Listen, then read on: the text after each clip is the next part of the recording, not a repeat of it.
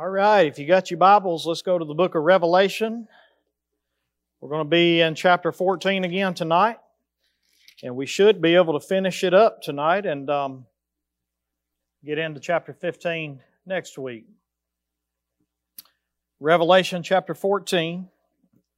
We're going to begin in verse 14.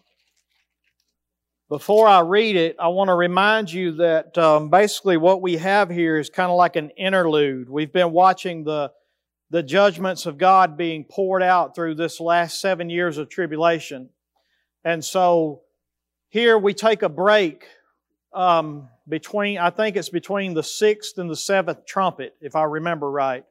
But they, they take a break here and Jesus shows John a series of of visions here of ministry that is going to be going on here on the earth while all of these judgments of God are being poured out.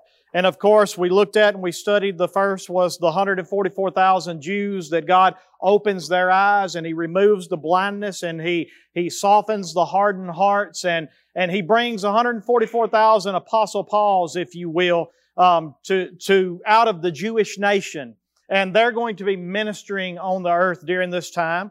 He also has, and, and again, we read about these, um, these three angels that are going to be ministering and they're going to be preaching an eternal gospel. And we talked about whether or not we should um, interpret that. Um, uh, should we interpret it literally or should we interpret it as a, a metaphor of some kind? And we determined that unless the Bible specifically gives us a reason to, uh, to determine, to interpret it metaphorically, then we should interpret it literally. For instance, we talked about Old Testament prophecy. Uh, back in Isaiah, do you remember when the, the prophecy was given that said, um, uh, the virgin shall conceive and bear a son, and his name shall be Emmanuel, which means God with us. And He is going to be a wonderful counselor, mighty God, everlasting. Y'all remember those prophecies? Well, on this side of the prophecy, it's pretty easy to look back and go, well, okay, a virgin really did conceive, right? It really happened. Um, and it really was Emmanuel, literally, God dwelt with us, right? But back then, looking at it from the front side of things, would you have been tempted to maybe interpreted that metaphorically? I mean, you would have read that and you'd have said, now, wait a minute. Uh, he couldn't be meaning for us to interpret this literally here because can a virgin conceive a child? I mean, come on, in our terms, I'm not talking about what we know. I'm talking about before Christ. Can a virgin conceive a child? No, it don't happen.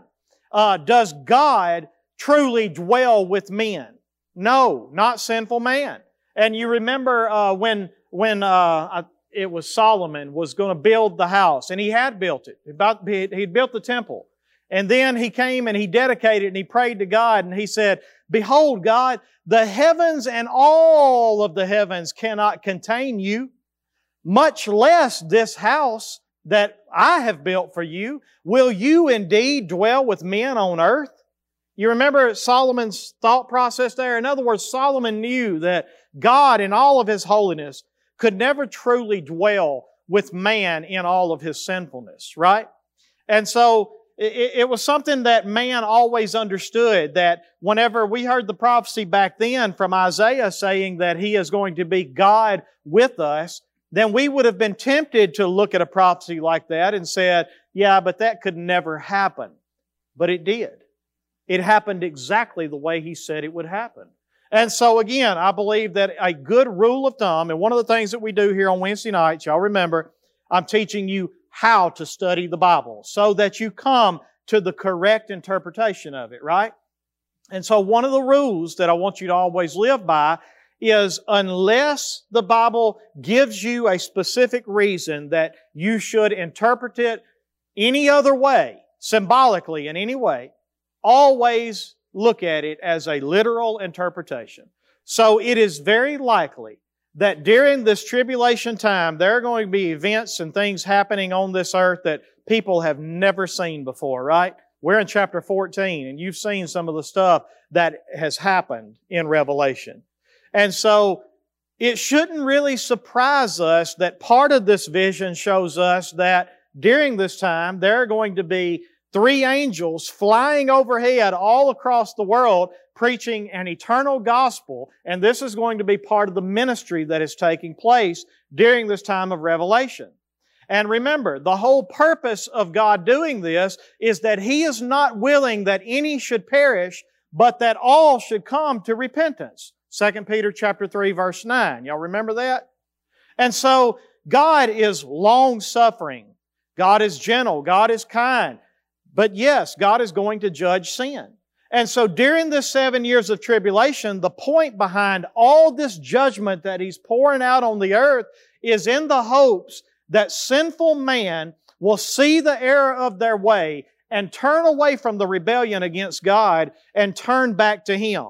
But notice with me in, uh, go with me to Revelation chapter 16. Hold your place right there at 14 before we read it. But look at Revelation chapter 16 and start in verse, um, or just look at verse 9. They were scorched by the fierce heat, and they cursed the name of God who had power over these plagues. They did not repent and give him glory. You see that? Then go down with me to verse, uh, same chapter, verse 11. And they cursed God of heaven for the pain and their sores, but they did not repent of their deeds. And I could take you to many of the chapters in Revelation and show you the same thing. The point was this. Everything that God did was for a purpose. It is, He wants you to see that rebellion against Him only leads to one thing, great suffering. And so He, he is hoping that people repent, that they will turn from their sins, and that they will give Him glory. And so that is the point behind all of it.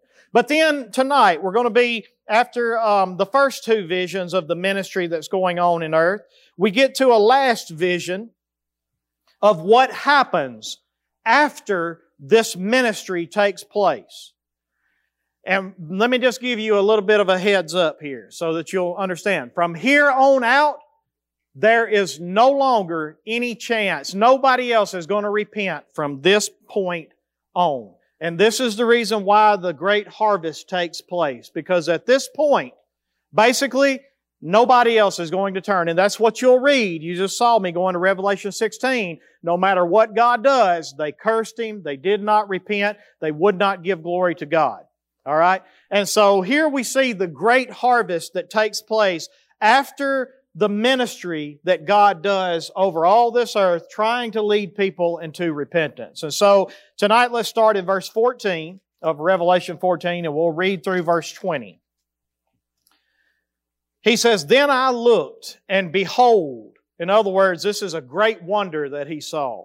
And behold, a white cloud, and seated on the cloud was one like a son of man. He had a golden crown on his head and he had a sharp sickle in his hand. And another man, uh, another angel came out of the temple, calling with a loud voice to him who sat on the cloud, Put in your sickle and reap, for the hour to reap has come, for the harvest of the earth is fully ripe. And that word fully ripe, when you study it in the Greek, it literally means it is overripe.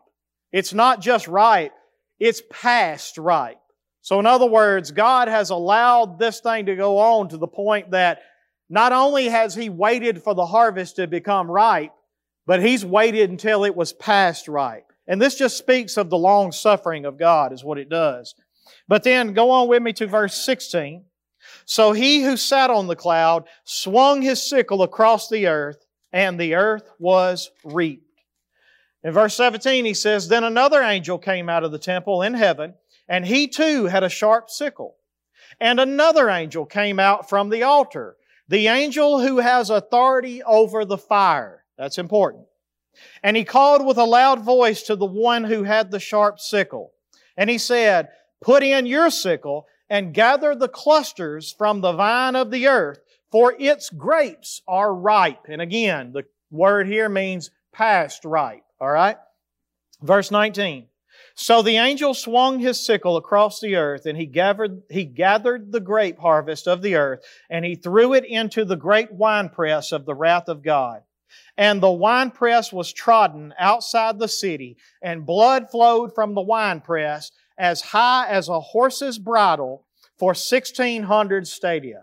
And basically, a stadium was 607 feet. So if you do the math on this, you're looking at somewhere around 184 miles. And what he's given you here is a picture. He's telling you that basically the blood that was um, that came as a result of his wrath, as a result of him treading out the winepress, if you will. That's the image that he gives, and I'm going to show you here in a few minutes that that's the image that God gives many times in the Old Testament when He referred to His coming judgment. Is that it was going to look like somebody that's throwed grapes into the wine press and they're being trodden down to the point that it looks like a bloody mess. I, I, I don't know any other way to put it.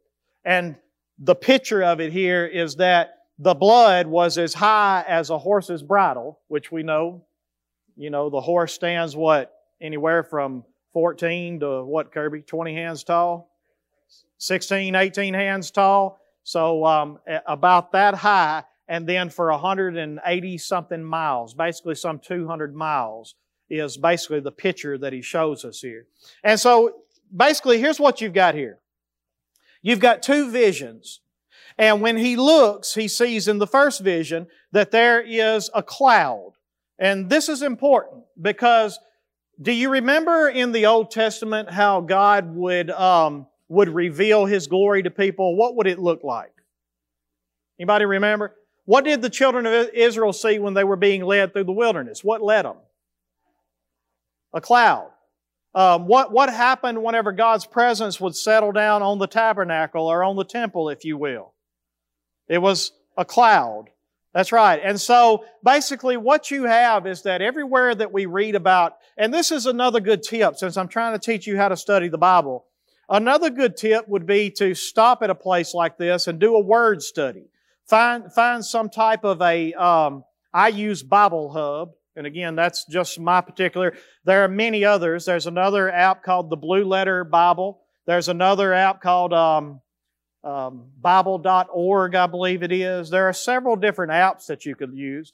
But basically, what I would do is I would go to, let's say you're using Bible Hub, and I would pull this verse up, and I would go to the link in the Bible Hub that takes me to the Strong's Concordance. And then I would look at the words in their original Greek and I would find this word cloud. And I would click on this word. And then what that's going to do is it's going to pull up a concordance of all the other places in the Bible where this word is used. And then you can kind of see what kind of context is this word usually used in. And that sometimes can really help you get an understanding of what we're seeing here. So let's go a little bit further and I think you'll get the picture. But in verse 14, he says, Then I looked and behold, a white cloud. Now, the first thing that I want you to see is that we have this cloud and then what's on it? Come on, y'all talk to me tonight. Hmm? The Son of Man, or one like a Son of Man. So we've got this cloud, a white cloud, right? And then there is something or someone sitting on this cloud. And on this cloud is someone that looks like a son of man. That's all we know here. The, the, the author does not identify this as anybody yet, just gives us a picture. All right? And so next we get another uh, marker here. He says, and he has a golden crown on his head. And so we have somebody sitting on a cloud that looks like a son of man, and he's sitting here with a golden crown on his head. All right? And then not only that, but he has a sharp sickle in his hand. Now, what did some of y'all historians or maybe the old farmers, I don't know, what, what did you do with a sickle? Somebody tell me what a sickle is. Huh? For harvesting grain. That's exactly right and it would actually take the heads of the grain right off and so that they could harvest the grain. And so basically what we have here is a picture of someone that is getting ready to harvest, right? And this someone is sitting on a cloud and this someone is like a son of man and this someone has a golden crown on his head. So let's see if we can identify who this is. So first place, look with me, and this is where I did the word study, okay? Another place that you find this word cloud used is Acts chapter 1, verse 9 through 11. Go with me to the book of Acts.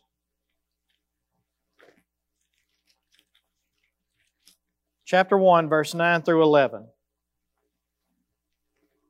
And basically, this is where Jesus is fixing to ascend from the earth to the right hand of the throne of glory. All right? This is after his resurrection, 40 days after his resurrection, and he ascends to the Father. And so in Acts chapter 9, or in 1, I'm sorry, starting in verse 9, it says, And when he had said these things, Jesus, as they were looking on, his disciples, he was lifted up, and a cloud took him out of their sight. And while they were gazing into heaven, as he went, behold, two men stood by them in white robes and said, Men of Galilee, why do you stand looking into heaven? This Jesus who was taken up from you into heaven will come in the same way as you saw him go into heaven. So what does that tell you about the way Jesus is going to come back? That's exactly right. He went up in a cloud. He's coming back in a cloud or on a cloud. Look with me, if you would, at Matthew chapter 26. Matthew chapter 26, verse 64. And this is what a word study will lead you to. Because again, uh, the, I've taught you this many times, but I want to teach it to you again. What is one rule of thumb with how to interpret Scripture? What can we use to interpret Scripture? Scripture. We use Scripture to interpret Scripture. We don't try to just read it and go, okay, well, this is what it means to me. You know why we have so many false interpretations of the Scripture today? Because that's the first question people ask when they read the Scripture. They say, well, what does that mean to me? I don't care what it means to you. The right question is what? What does it mean? What did God mean when He wrote this? And so we can use other scriptures to interpret scripture. And so let's see if when we put all the scriptures together, can we come up with the right interpretation of what we're seeing here? So Matthew 26 verse 64, look what Jesus says here. Jesus said to him, you have said so, but I tell you, from now on, you will see the Son of Man seated at the right hand of power and coming what? Coming on the clouds of heaven. So again, Jesus has said, just like the angel said when he ascended, that when I come back, I'm coming on the clouds. That's where you're going to see me. And when I come, you're going to see me coming on the clouds. Look with me at Matthew chapter 24, verse 30.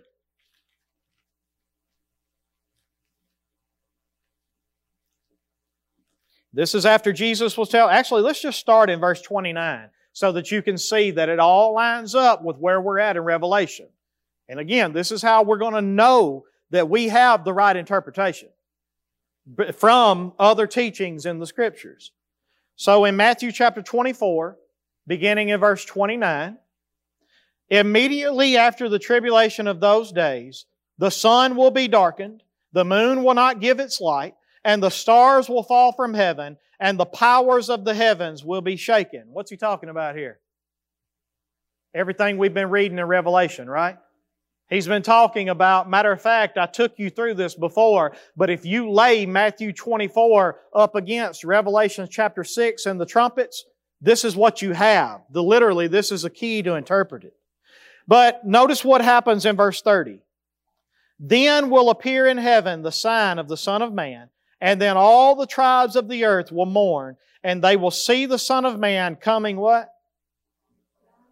On the clouds of heaven with power and great glory. And then notice what he does in verse 31, because this is important to make sure we interpret it right as well. And he will send out his angels with a loud trumpet call, and they will do what? They will gather his elect from the four winds, from one end of heaven to the other. So Jesus teaches us that when He comes back, that He is going to come back on the clouds, right?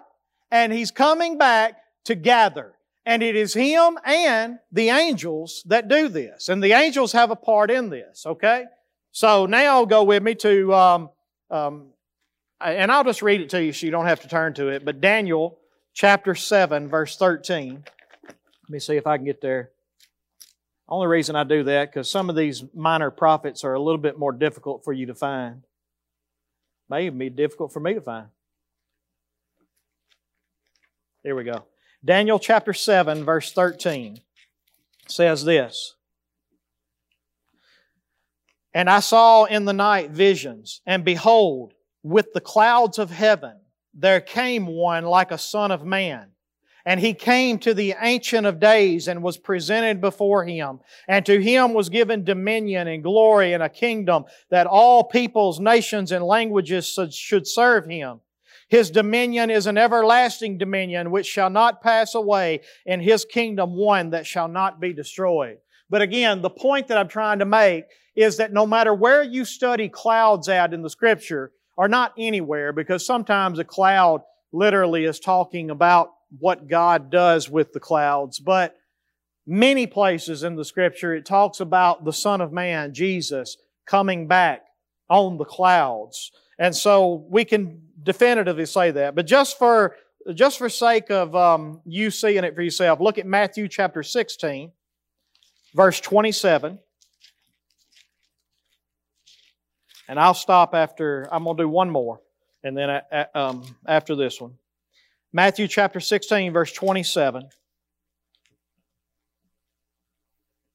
Jesus had been telling them to take up their cross and follow Him, to deny themselves and, and to make sure that they give themselves wholly to, to Him and His kingdom. And then in verse 27, He says, For the Son of Man is going to come with His angels in the glory of His Father, and then He will repay each person according to what he has done. And so again, the point being is that when Jesus comes back, He's coming to gather and He is going to repay each one for all that they have done. Now, one last one. Go with me to Luke chapter 21. And then we'll try to put all this together. Luke chapter 21, verse 26 through 27.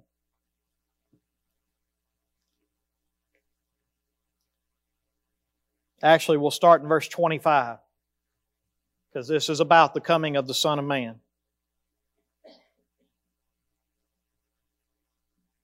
Luke 21, starting in verse 25.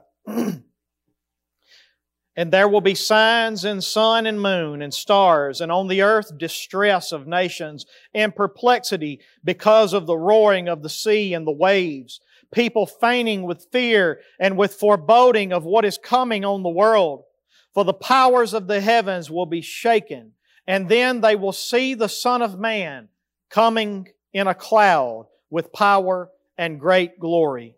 Now, when these things begin to take place, straighten up and raise your heads because your redemption is drawing near. So, again, now going back to Revelation chapter 14, let's ask the question Who is this in verse 14? Let's read it again. Then I looked, and behold, a white cloud, and seated on the cloud one like a son of man, with a golden crown on his head and a sharp sickle in his hand. So who would you say, by using Scripture to interpret Scripture, who would you say is this right here? I could pretty well be dogmatic on this and say, this is the Lord Jesus Christ, all right? All right, now let's keep keep going. and and remember, when, from all the other scriptures that we studied, why is he coming? Somebody can some anybody remember any of the things that we read in those other scriptures? Why is he coming? To gather together his elect, or in other words, his people, right? And why else is he coming? For judgment. Why else is he coming? To render to each one according to his deeds. So he's coming to, so again, that's the reason I'm trying to teach you tonight that whenever you gather all of this data from these other scriptures, we can answer a lot of questions that may come up in this. Yes, this is Jesus. Why is He coming? He's coming to gather His people. He's coming, the harvest is ready, right? He's coming to gather His people. He's coming to render judgment. He's coming to render um, rewards to everyone for everything that they have done. All right? And then my, my only other question that I came, came with, up with here is, if it's Jesus, then why does he listen to the command of the angel? Because look what happens in verse 15. And another angel came out of the temple, calling with a loud voice to him who sat on the cloud. And here's what he said to him. Put in your sickle and reap, for the hour to reap has come, for the harvest of the earth is fully ripe. So, if I were to ask you the question, I suppose you were trying to teach me the scripture and you said, okay, this is Jesus and here's why he's coming. And I said back to you, okay, if this is Jesus, then why is he being commanded by another angel and why does he do it? What would you say to me? Can you think of any scripture that would explain why he's having to be commanded on when the harvest is fully ripe and when it's time? Thank you. Let's find a scripture to prove that. Look with me at Matthew chapter 24, verse 36.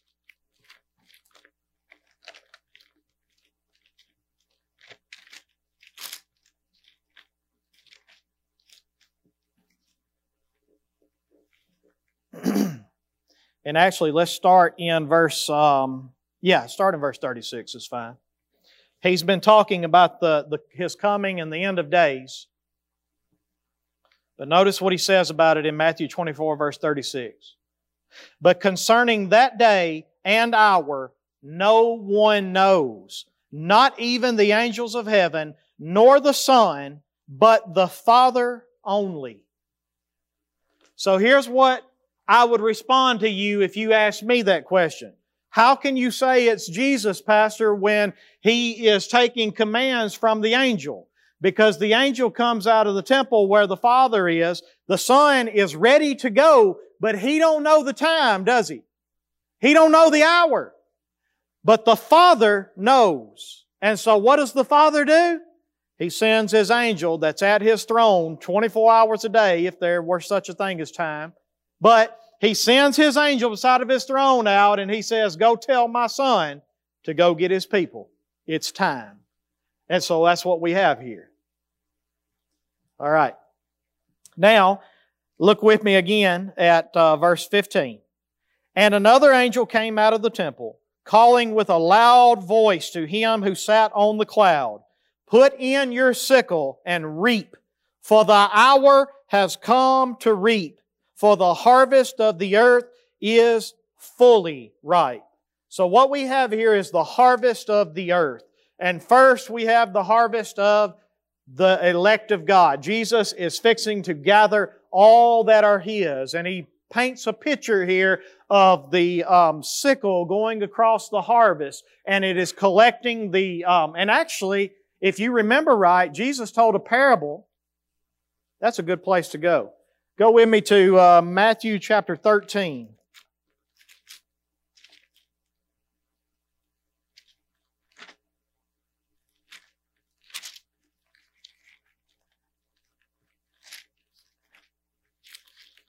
Matthew chapter 13, and we're going to look at verse uh, 24, starting, or actually, let's start in verse um, 18.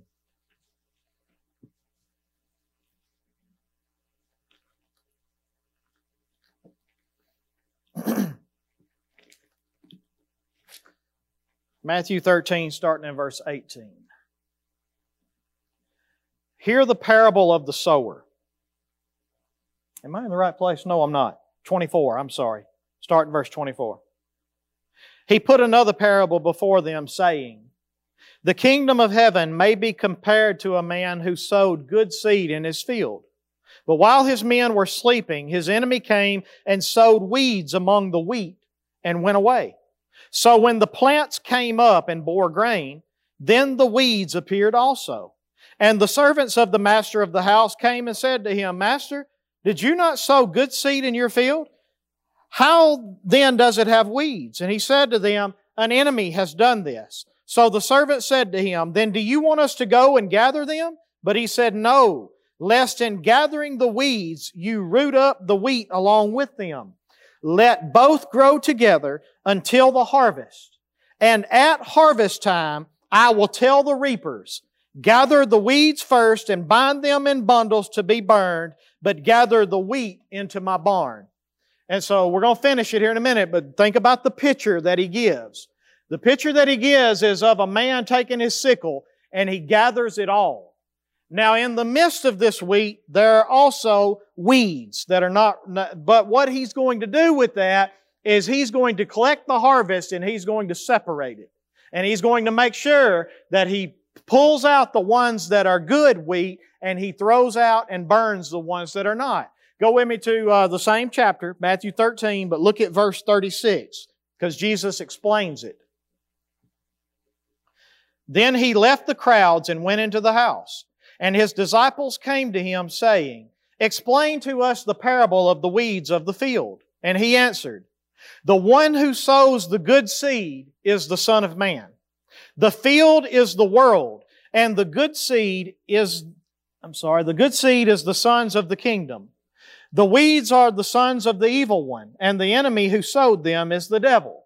The harvest is the end of the age, and the reapers are who? All right. Just as the weeds are gathered and burned with fire, so will it be at the end of the age. The Son of Man will send His angels, and they will gather out of His kingdom all causes of sin and all lawbreakers and throw them into the fiery furnace. In that place there will be weeping and gnashing of teeth. Then the righteous will shine like the sun in the kingdom of the Father. He who has ears, let him hear. So again, going back to Revelation chapter 14. The point is this. The vision that you're seeing lines up with everything that Jesus taught. There is going to come a time during the end of this seven years of tribulation to where the Father is going to send an angel out to the Son on the cloud saying, Go get your children. It's time. He goes and he takes his sickle across and he gets out the ones that belong to him. And then we're going to see what happens to the rest of them with another picture of grapes and a wine press. But let's just keep reading for just a minute. Um, in verse um, 16, he says, So he who sat on the cloud swung his sickle across the earth, and the earth was reaped. And this goes right in line with, um, if you want to look at um, Second Thessalonians chapter 1.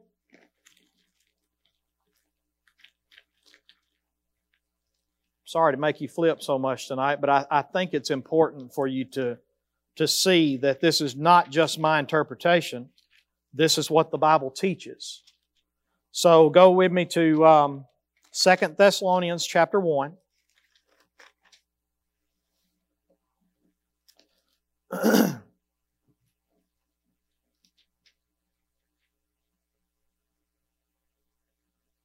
want you to notice what he says here about him actually comforting the people of God and taking out vengeance on the ones that are not his. In verse 6, he says, Since indeed God considers it just to repay with affliction those who afflict you, and to grant relief to you who are afflicted as well as to us, when the Lord Jesus is revealed from heaven with his mighty angels in flaming fire, inflicting vengeance on those who do not know good, uh, who do not know God, and on those who do not obey the gospel of our Lord Jesus. They will suffer the punishment of eternal destruction away from the presence of the Lord and from the glory of His might when He comes on that day to be glorified in His saints and to be marveled at among all who have believed because our testimony to you was believed. So the point is this. I can take you to so many scriptures in the Bible that basically teach us that at the end of the age, Jesus is going to come with His angels. A harvest is going to be taken in. And the ones that belong to Him are going to be comforted and they are actually going to be rewarded.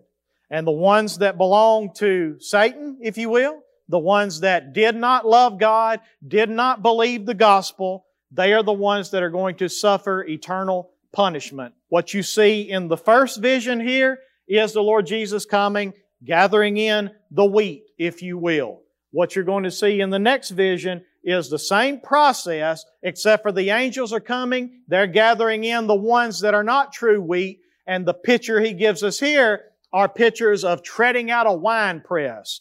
So go with me to um, Revelation chapter 14, starting in verse 17. Then another angel came out of the temple in heaven, and he too had a sharp sickle. And another angel came out from the altar, the angel who has authority over the fire. And he called with a loud voice to the one who had the sharp sickle, Put in your sickle and gather the clusters from the vine of the earth, for its grapes are ripe. And again, the point with stopping here is that when you read this word right, again, it means it's past right. So God has been very long suffering. And if you've been going through Revelation with me, you know God has been very long suffering. God has gave opportunity after opportunity for people to repent of their sin, to turn to Him for salvation. He has preached the gospel from the sky, from angels. I mean, I don't know what else God could do to actually make people believe, but He has been more than long suffering in this process, and it is past time of harvesting, and now God says, okay, bring them in. And so in, um, again, what you have here in verse 17 is we have another angel. So we don't have here one like the Son of Man sitting on the cloud.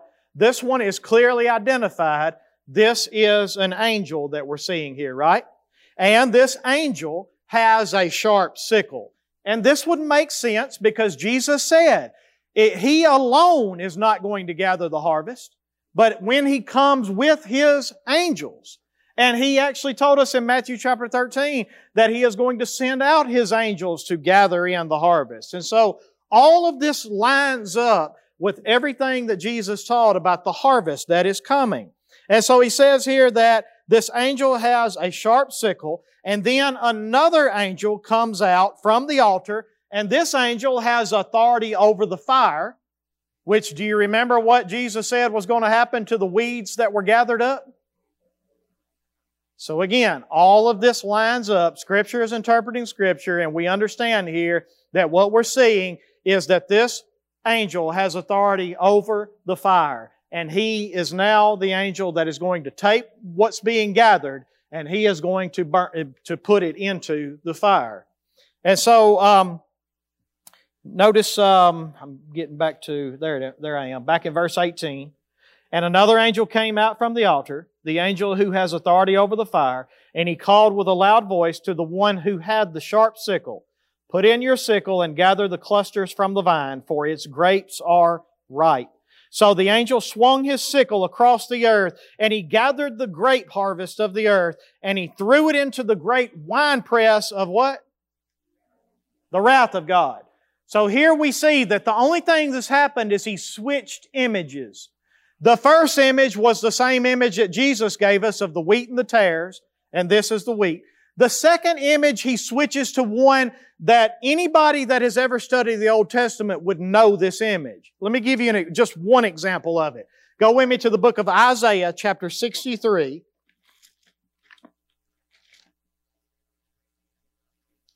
Isaiah chapter 63.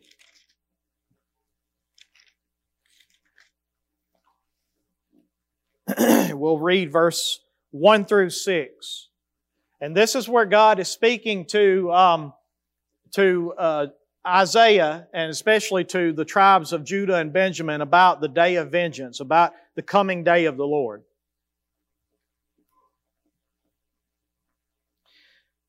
He says, Who is this who comes from Edom? In crimson garments from Bozrah, who is splendid in his apparel, marching in the greatness of his strength. It is I, speaking in righteousness, mighty to save. Why is your apparel red and your garments like his who treads in the winepress? And here's his answer. I have trodden the winepress alone, and from the peoples no one was with me. I trod them in my anger and trampled them in my wrath. Their lifeblood spattered on my garments and stained all my apparel. For the day of vengeance was in my heart, and my year of redemption had come. I looked, but there was no one to help. I was appalled, but there was no one to uphold. So my own arm brought me salvation, and my wrath upheld me. I trampled down the peoples in my anger. I made them drunk in my wrath, and I poured out their lifeblood on the earth. Now that's just one of several examples in the scripture, but the point being is when, when God would show people an image of what His wrath was going to look like, He used this image of people making wine and them throwing the grapes into the wine press. And what happens when they stomp them? What happens to the grapes? Pop. The juice comes out. And so here we have this picture of God coming and his garments are all stained like he's been in a wine press. And they ask him, why are your garments like this? And he says, oh, let me tell you, I've been trodden down my enemies in the wine press and this is the stain of their blood on my garments. And so when you go back to Revelation chapter 14, basically all that happens here is that Jesus swaps images. The first image he gave John was the image of him coming on the cloud, reaping the wheat from the tares. The second image is now he comes and he is reaping the grapes and he is going to throw them into the wine press and he's going to trample them down. And so we have this image of God's justice being poured out right here. And basically what you have is Matthew chapter 13, what we read earlier, being fulfilled. He separates the wheat from the tares and he harvests them both and they both are going to get what they, what they deserve. Now, my question is the, actually, let me finish it. Uh, verse 19. So the angel swung his sickle across the earth and gathered the grape harvest of the earth and threw it into the great winepress of the wrath of God. And the winepress was trodden outside the city. And that's a whole nother lesson, but basically it is outside the gates the same way they took Jesus outside the gates of the city to shed his blood. But outside the city it was trodden, and blood flowed from the winepress as high as a horse's bridle for 1600 stadia. And again, this is an image that he gives us here to understand that basically the wrath of God and the vengeance of God is going to come on mankind in such a way, or specifically his enemies, in such a way that the slaughter is going to be tremendous. Tremendous. And this is probably what we're looking at after the Battle of Armageddon, which we'll get into I think in chapter 17, I believe is where we get into that one at. But this is where all of his enemies have gathered together under the Antichrist and they tr- gather to fight against Jesus, but the fight doesn't last long. Um, Jesus tramples us out pretty quick. So my question is this. What do we do with this? I mean, we have this vision tonight that Jesus is going to come back and He is going to reap the harvest of the earth. He is going to take out the ones that belong to Him and He's going to reward them and comfort them and bring them to reign with Him. And then He is going to take out the ones that are enemies of His and throw them into the winepress and trample them. And then after they're trampled and their blood has been shed, He takes their souls and He throws them into eternity of suffering. So what do we do with this? Well, here's again where we use Scripture to answer that question. Since Jesus taught on this, wouldn't it be interesting to go back and see what Jesus said you ought to do with this teaching? So let's do that. Let's go to a few places to see. Go back with me to Matthew 24.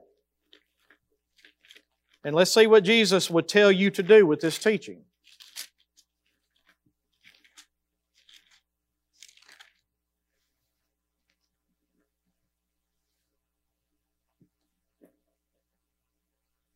Matthew 24, and we will start in verse 36.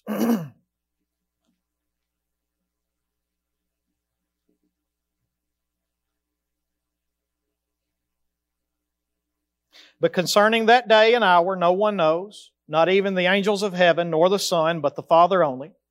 For as were the days of Noah, so will be the coming of the Son, the Son of Man. For as in those days before the flood, they were eating, they were drinking, they were marrying, they were giving in marriage until the day when Noah entered the ark, and they were unaware until the flood came and swept them all away. So will be the coming of the Son of Man. So what's Jesus trying to say here? Huh? Be prepared. It's going to be, what are the days going to be like? Normal everyday life. They're going to be marrying. They're going to be given in marriage. They're going to be building. They're going to be planting. They're going to be eating. They're going to be drinking until the day comes when the flood came and it swept them all away. And the point being, you said it already, they weren't ready. All right, but let's keep going. In verse 39, or I'm sorry, verse 40. Then two men will be in the field. One will be taken, one will be left. Two women will be grinding at the mill. One will be taken, one will be left. Therefore, what's the first thing that you do with this teaching? Stay awake. What does it mean to stay awake? Huh? Be watching. You know, um, anybody else live in the country to where you can't, can you get internet where you're at? You, you don't live in the country. Anybody live in the country? You can't get internet where you're at. I've been signed up for, uh, oh, Elon Musk is getting me internet here soon. I've been signed up since last February of 2021 waiting on internet, Starlink. Do you know how many days I have missed? And let me tell you this. They send you the email, and there are so many people that are trying to get this that if you, they'll give you seven days to respond to your email. And if you don't respond to it in seven days, they send your deposit back, and basically they move on to somebody else, and you're off the waiting list. How many days since February of 2021 do you think I have missed looking for that email?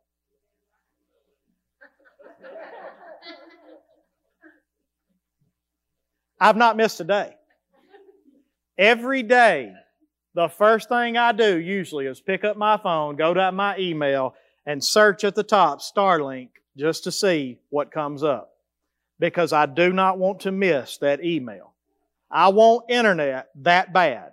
And I know that sounds crazy. Maybe not, maybe don't sound crazy, all right, to some of you. But, uh, I mean, we, we need the internet. We use it for everything. And so, I watch for Starlink emails like I'm watching for the Lord Jesus to come back again. All right? But Oh, but I thought about that several times when I've done that. I thought to myself, you are actually watching for Starlink more than you're really looking for the Lord Jesus to come back. That's the truth. And so, but it, but it made me think about it. It made me think that that's right. That's exactly right. But you know, here's here's the thing that I'm trying to get to. Is it wrong for me to to look for a Starlink email every day? I don't think it is. But should I not be anticipating Jesus' promise that He is going to come again and this is going to, should I not, to me, that's what Jesus means when He says, stay awake. Stay awake. Every day we ought to be looking and understanding. Today really could be the day. Y'all go, uh, well, I'm not going to do that. Let's keep reading. Matthew 24. Now go in verse 42. Therefore stay awake, for you do not know on what day our Lord is coming. But know this, if the master of the house had known in what part of the night the thief was coming, he would have stayed awake and would not have let his house be broken into. Therefore you also must be ready. For the Son of Man is coming at an hour you do not expect. So, I pick out several things from this, but the two main things is this. Stay awake, be ready. Stay awake, be ready. Now, how can you do that? What are some things that you need to be doing in your life to make sure that you're staying awake and that you are ready for His coming? Okay? And what's that going to do for you? I mean, let's say that there, when, when, when Jesus comes back, the Bible tells us that there are going to be many that say to Him in that day, Lord, Lord, did we not preach in your name? Did we not raise the dead in your name? Did we not heal the sick in your name? Did we not do many glorious things in your name? And he says to them, What? I never knew you. Okay, there you go. So it's not just about people who pray, and it's not just about people who study the Word, right? It's about people who pray for what reason? Huh? Okay, repentance, that's right. They recognize the sin in their life, so confession and repentance. All right, what else? Relationship with Him, that's right. I would say praying for strength to, to be ready. Um, and then when I'm studying the Scriptures, I am um, um, preparing for holiness. I'm actually trying to become more like Him day after day. And I believe that those are things that definitely is to me what it means to stay awake and to be ready. It's not that I'm trying to work for my salvation. It's that I am trusting that He is making me more like Him and He's bringing me into a place to reign with Him in holiness where no sin is going to be. And because of that, I am preparing myself for that, right? Let me ask you this. Do you remember um, how many of you in here have ever been married? Brides. Let me take the men out of here. Brides. On your wedding day, did you just get up and go, and then go walking down the aisle? What did you do to get ready for that wedding day? Huh? How did you prepare? What'd you do? Did you take a bath? Don't you say a word.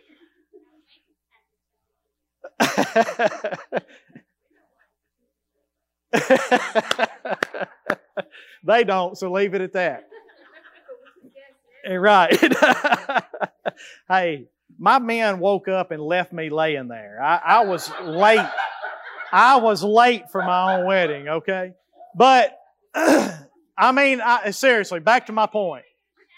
Yeah, I didn't have time, baby. I was trying to get to you. I didn't have time. All right. But I mean, y'all know what I'm saying. What does the bride do? I mean, how long does it take you to find the dress? Uh, for most people, um, your hair. What do you do with your hair? Usually, you're finding somebody to help you fix it. To, um, I mean, uh, you have prepared and you have adorned yourself to be ready for that day, right? And so that's one of the things that I see here is that if we are truly looking for Him, then we should be preparing ourselves to, to be in a likeness that is going, He's going to be pleased with.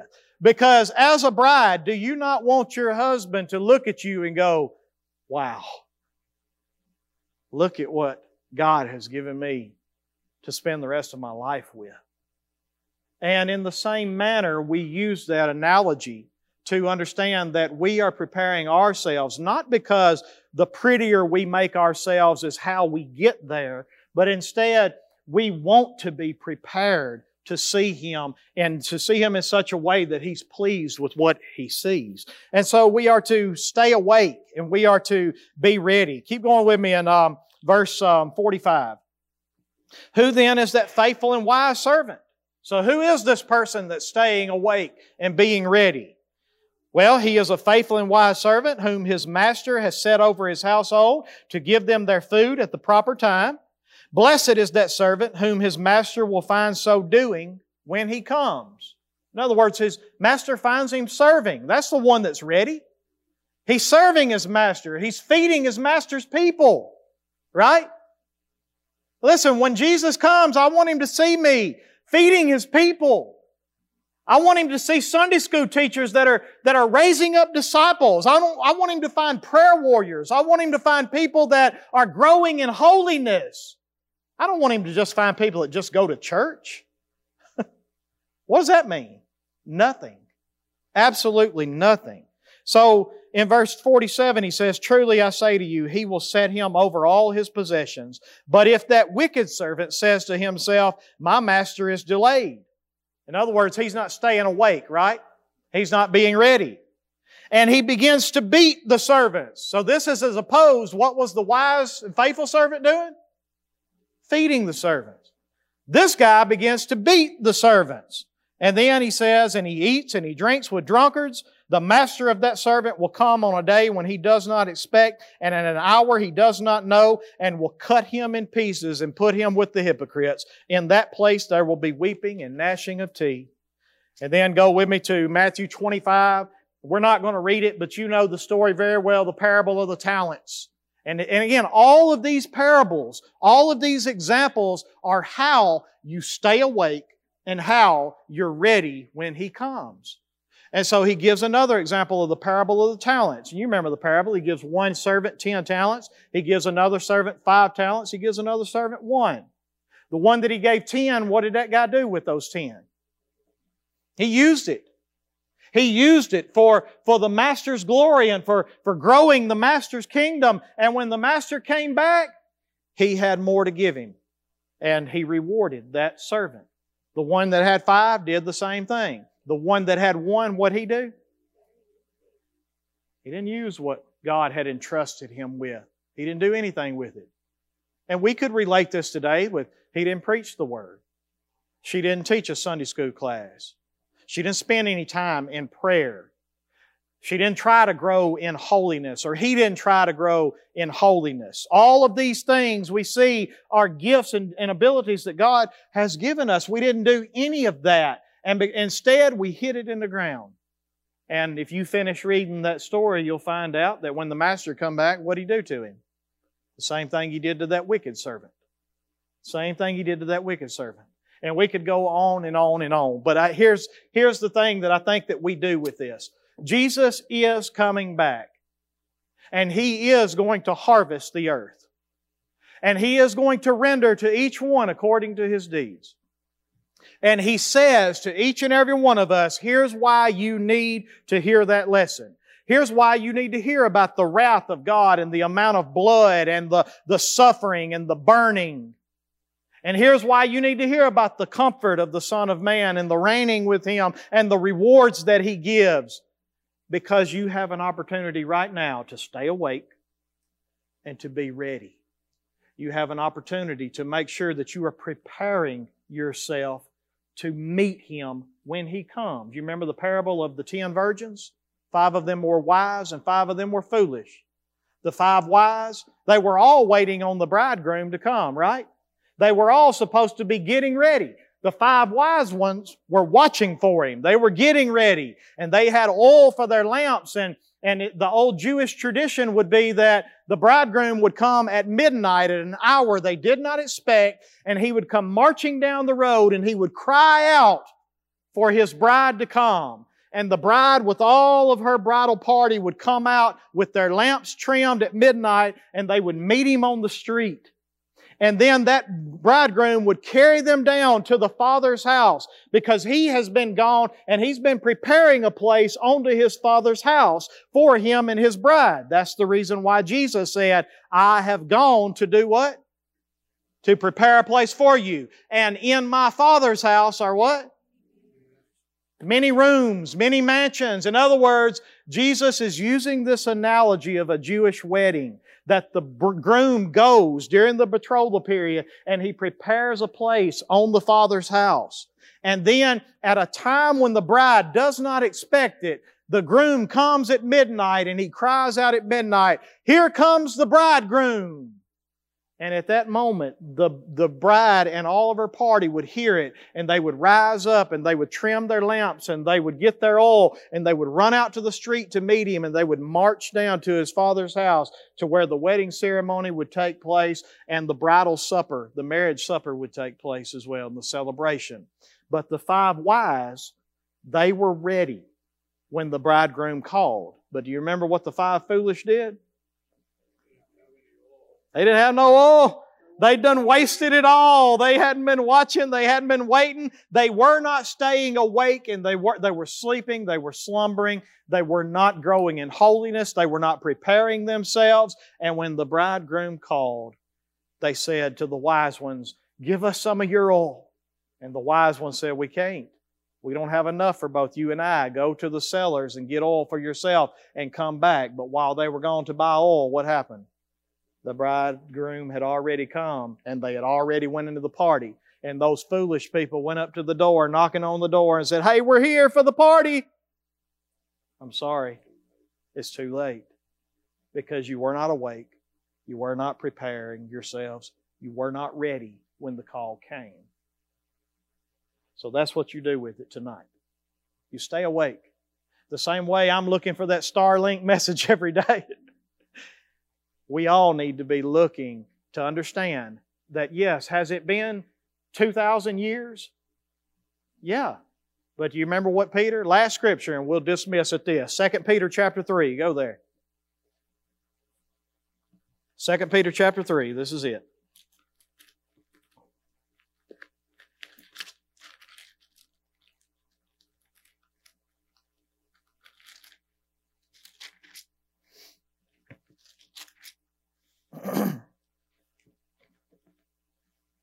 Starting in verse 8.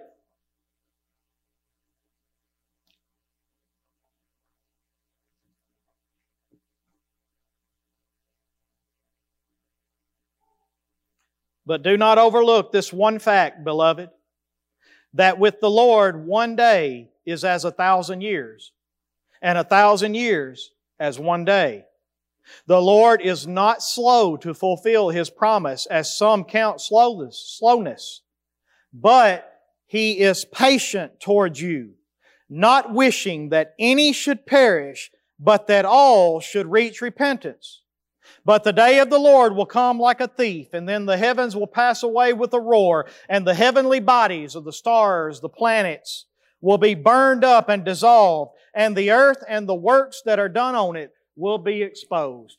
Notice what he says next in verse 11. Since all these things are thus to be dissolved, what sort of people ought you to be in lives of holiness and godliness, waiting for and hastening the coming of the day of God, because of which the heavens will be set on fire and dissolved, and the heavenly bodies will melt as they burn. But according to His promise, we are waiting for new heavens and a new earth in which righteousness dwells. Y'all see that? We are waiting. Has it been 2,000 years? Yeah, it has. But to God, two days. But you better understand one thing He's not slow concerning His promise, but He's patient. And He's waiting for this thing to become overripe. the harvest is going to be overripe. And when that time comes, we don't know the day, we don't know the hour, but He will say to His Son and to His angels, Go and reap the harvest, and it is going to be reaped. And we have to be awake and we have to be ready. We have to be living in lives of holiness and righteousness and preparing ourselves for the coming of that day. And if we're not, we're going to be foolish and we're going to be the tares and we're going to be tread, tr- trod down in the winepress of God's wrath and we're going to be burned up as the, the tares were burned up in the fire but the choice is up to us on how we live our lives. Any questions tonight? Would you say we've come to the right interpretation of Revelation chapter 14? And we can say it through all of Scripture, right? So that's how you interpret Scripture. That's just one example of it. Uh, I won't be here next week. We will um, probably have uh, maybe Mr. Chris Rochelle teaching next week. I'll see if he's um, if he's ready for this, and then I will be back the week after that. So we'll see where he gets to, and we'll pick up again after that. All right, let's go, Lord, in prayer. Father, we thank you tonight for your word, and we thank you so much, God, that um, you are not slow concerning your promise. God, I thank you that you're patient. God, I thank you that you are long suffering. God, I thank you that you are waiting until the harvest is past ripeness. Father, I thank you that you're not willing that any should perish, but that all should reach repentance. And Father, I pray, God, that you would help us to, to have the strength to stay awake. Father, I pray, God, that we would be ready. We would be preparing ourselves, Father. Lord, I pray that we would be wise and faithful servants using the talents that you've given us to, to grow your kingdom in any way that we can, even if we've only got one. Father, you said He ordered at least just invested it with bankers or did something with it. Father, Lord, I just pray, God, today that you would help us to be faithful with anything you've given us to be growing your kingdom in any way that you would see fit. Father, I just pray that, um, Lord, that this lesson would not uh, go in vain. Father, I pray that you would cause it to accomplish the purpose that you've sent it out for. Father, I pray that you would help us to truly know what it means to be watching and waiting. Father, to be ready. Father, I pray, God, that you would help us to understand that probably for the most part, Lord, we're so far away from that, it's not funny at all. Father, I pray you would forgive us of that, and that tonight would be the night that, Lord, that you would open our eyes and that, Lord, we would be preparing our hearts to be ready, to be watching and waiting, to be wise and faithful servants of yours. God, we love you. We thank you again for your forgiveness, for your mercy that comes through our Lord and Savior Jesus Christ. And it's in his precious name we pray. Amen.